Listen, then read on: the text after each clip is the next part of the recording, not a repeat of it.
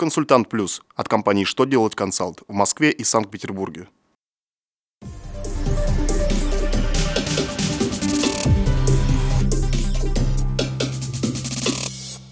Добрый день! Для вас работает служба информации телеканала «Что делать ТВ» в студии Ольга Тихонова. В этом выпуске вы узнаете, когда учитывать расходы по длящимся услугам, какая новая статья может появиться в Уголовном кодексе, как бесплатно получить ответ на вопрос о налогах. Итак, о самом главном по порядку. Очередное письмо Минфина России посвящено расходам по длящимся услугам. Довольно часто первичные документы за услуги, оказанные в прошедшие месяцы, датированы первыми числами текущего месяца. Поэтому возникает вопрос, в каком периоде такие затраты можно учесть в расходах, уменьшающих налогооблагаемую прибыль.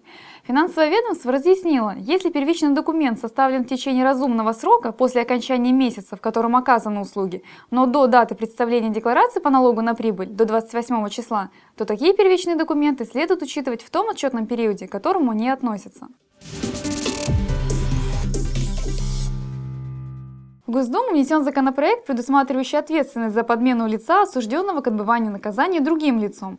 Сейчас в Уголовном кодексе нет статьи за такое преступление, и поэтому становится возможным демонстративное уклонение от наказания осужденных влиятельных лиц. Предлагается наказывать всю цепочку лиц, участвующих в преступлении. Все должностные лица-пособники будут лишены свободы на срок от 2 до 3 лет и права заниматься деятельностью в течение 5 лет. Лицу, допустившему подмену себя другим лицом, для отбывания наказания предлагается назначить новый срок, увеличенный увеличенный на одну треть.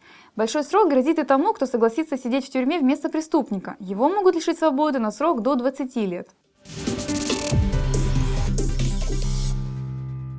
Сентября для жителей всех регионов Российской Федерации стал доступен номер, по которому можно получить бесплатные консультации по налогам. Звонить нужно на 8 800 222 22.